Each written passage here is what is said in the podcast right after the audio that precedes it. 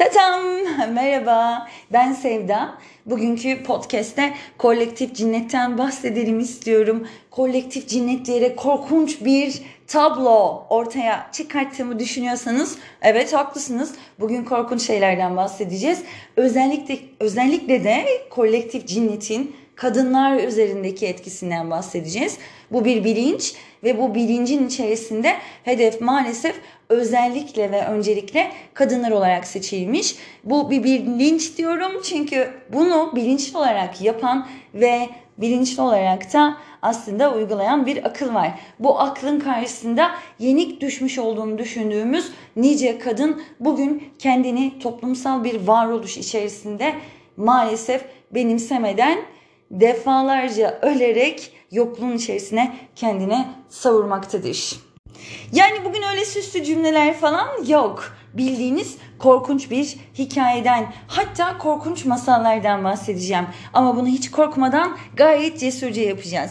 Öncelikle gerçekten hayran olduğum bir şarkı dinlemenizi istiyorum. Sözen, sözlerine özellikle ama özellikle kulak vermeniz önemli olacak. Hemen açıyorum. Süper bir giriş.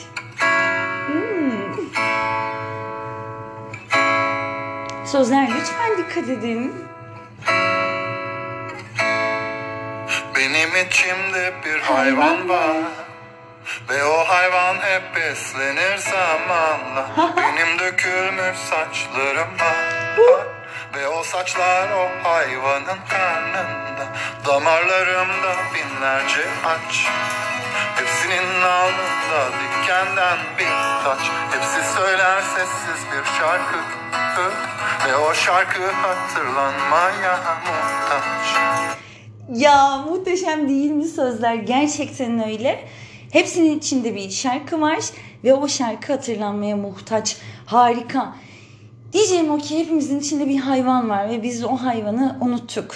Ama o hayvansı yanımız ya da Jung'un tarif ettiği gibi arkaik yanımız, ilkel insan yanımız aslında beslenmeye muhtaç. O şarkıyı hatırlamaya muhtaç. Bugün biraz o şarkıdan bahsedelim. Belki birilerinin içinde o şarkıyı hatırlamaya duyduğu özlem tekrar canlanır ve o özlem üzerinden yeni bir varoluş yaratabiliriz. Bugün biraz kadın üzerinden gideceğiz. Az önce de belirttim bunu. Neden kadın üzerinden gideceğiz? Çünkü kadının iyileşmesi, kadının kendine ulaşması gerçekten toplumsal bir varoluşun ilk adımlarını atacak. Ve bir varoluştan bahsediyorsak burada ölüm yoktur, burada yaşamak vardır. Şurada bir anlaşalım. Ölümü de kabul ettik. Hayata geldiğimiz an ölümü de kabul ederek geldik. Bunda bir sorun yok. Fakat asıl mevzu sadece ve sadece ölüm için hayata tutunur olmamız. İşte bu gerçekten anlamlı bir sorun olmaya başladı. Neden anlamlı sorun diyorum? Bunun üzerine düşünmek lazım. İnsan kendi düşünceleri üzerine düşünmeli. Neyi düşündüğümüz ne olacağımızı belirliyor. Düşünsenize okyanusun kıyısındasınız ve dalgalar size doğru çarpıyor. O dalgaya her baktığımda şunu düşünüyorum. Düşüncelerde böyle dalga dalga aslında maddeleşiyor. Yani evrenin kucağına oturtmuş olduğumuz o düşüncelerin hepsi bugün gerçeklik olarak karşımıza çıkıyor. Ve bunlar artık tartışma o kadar açık olmanın dışındaki yani dünün gerçeği bugün yalanı, dünün yalanı bugünün gerçeği olabiliyor. O yüzden insan önce kendi benliği içerisindeki duruşunu dikleştirmeli. Bu o kadar kıymetli bir şey ki şefkatli bir zeka ile yaklaşmalı insan kendine. Biz hep zeka peşindeyiz ama zekanın içerisinde en önemli şeyin şefkat olduğunu o kadar çok unuttuk ki. O unuttuğumuz değer, o unuttuğumuz şefkat var ya bizi zeka peşinde koşan şefkatsiz birer insan haline getirdi. Ve bunun gerçekten arkasına koca bir ünlem çakmak lazım. Bu insan olmak mı? Bir daha düşünmek lazım. Hepimizin içinde bir hayvan var. Evet ve biz o hayvandan o kadar uzaklaştık ki hatta onu reddettik. Yücelttiğimiz şey modernlik içerisinde yaratılmış bir insan tanımlaması. Ama modern insanın erkek insandan en önemli ayırt edicisi bu rastgeleliğin içerisinde savrulmayacak olan bir ilkel insan var. Ama modern insanda maalesef rastgeleliği asla ve asla kabul etmeyen ve onu tamamen kontrol etmeye çalışan bir insan prototipi karşımıza çıkmakta. Bu da insanı insan olmaktan alıkoyan en önemli değerlerden bir tanesi. Evet içimizde bir hayvan var. Önce bunu kabul edelim. Hayvansı bir yanımız var. Ve insan hayvansı tevazuyu unuttu. Ya da unutturulması için elden gelen her türlü çaba yapıldı ve insan bunu yedi. Şöyle düşünün hayvanın doğayla olan ilişkisine baktığınız zaman her zaman şunu görürsünüz rahatlıkla. Hayvanda bir tevazu vardır. Doğadan aldığı kadar doğaya vermeye ve doğayla uyum içerisinde yaşamaya dikkat eder. Bu bir kural ya da kaide değildir. Anayasal bir e, açılım yoktur hayvan için ama bunu içsel olarak bilir. İşte insanın da içsel olarak aslında eksikliğini hissettiği en önemli duygu da bu. Hayvani tevazu. Doğaya karşı inanılmaz büyük bir düşmanlık içindeyiz. Doğadan koptuğumuz her an o düşmanca serzeniş doğada da bir yankı yaratmakta. Ve o yankının kulaklarımıza geldiği anda bize hissettirdiği şey maalesef hiç de güzel değil.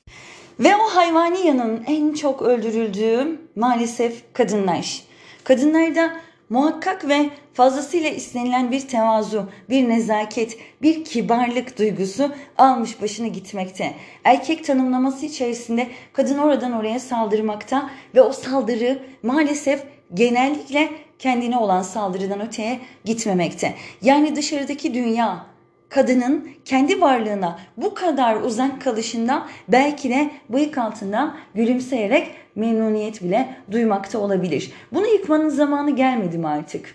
Düşünsenize çocukken bana anlatılan masallarda bir hinlik olduğunu hep seziyordum. Ve o masallardan hiçbir zaman haz etmemiştim. Bugün çok daha iyi anladığım bir şey var. O masallarda kadının hep nazik olması, kadının hep kibar olması, kadının hep çalışkan olması, kadının hep güzel ve bakımlı olması ve kadının hep erkeğin istediği formül içerisinde kalması öğütlenmişti.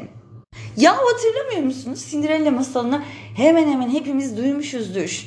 Şimdi Cinderella masalının içerisinde üvey anneler, üvey ablalar ve Cinderella vardır. Bir de prens vardır değil mi? Cinderella prenses olmak için üvey annesinin ve ablalarının cenderesi içerisinde o çalışkanlığı ve o nezaketinden hiç ama hiç sıyrılmadan sürekli bir fedakarlık yapar. Yaptığı fedakarlık kadar kabuldür o ev içerisinde.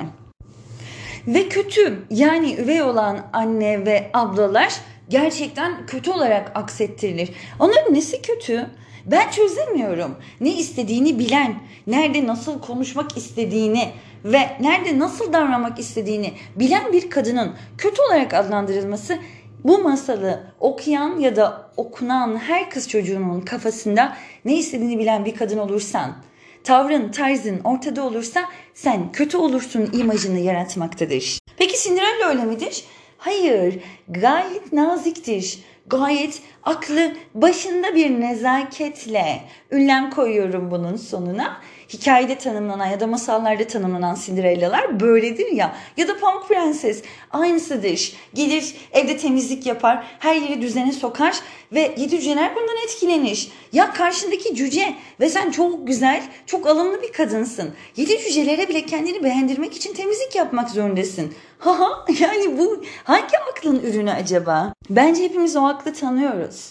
Ama o kadar içselleştirdik, o kadar yücelttik ki bu duyguyu sorgulamıyoruz bile bu aklı. Yani hepimiz kendi istismarımızı içselleştirdik ve hatta onu yücelttik. Annelere baksanıza evde yapabildiği iş oranınca o kız evde kabul görür. Yani yapmış olduğu temizlik, yıkamış olduğu bulaşık onun evdeki varlığını belirleyen temel yollardan bir tanesi olmuştur.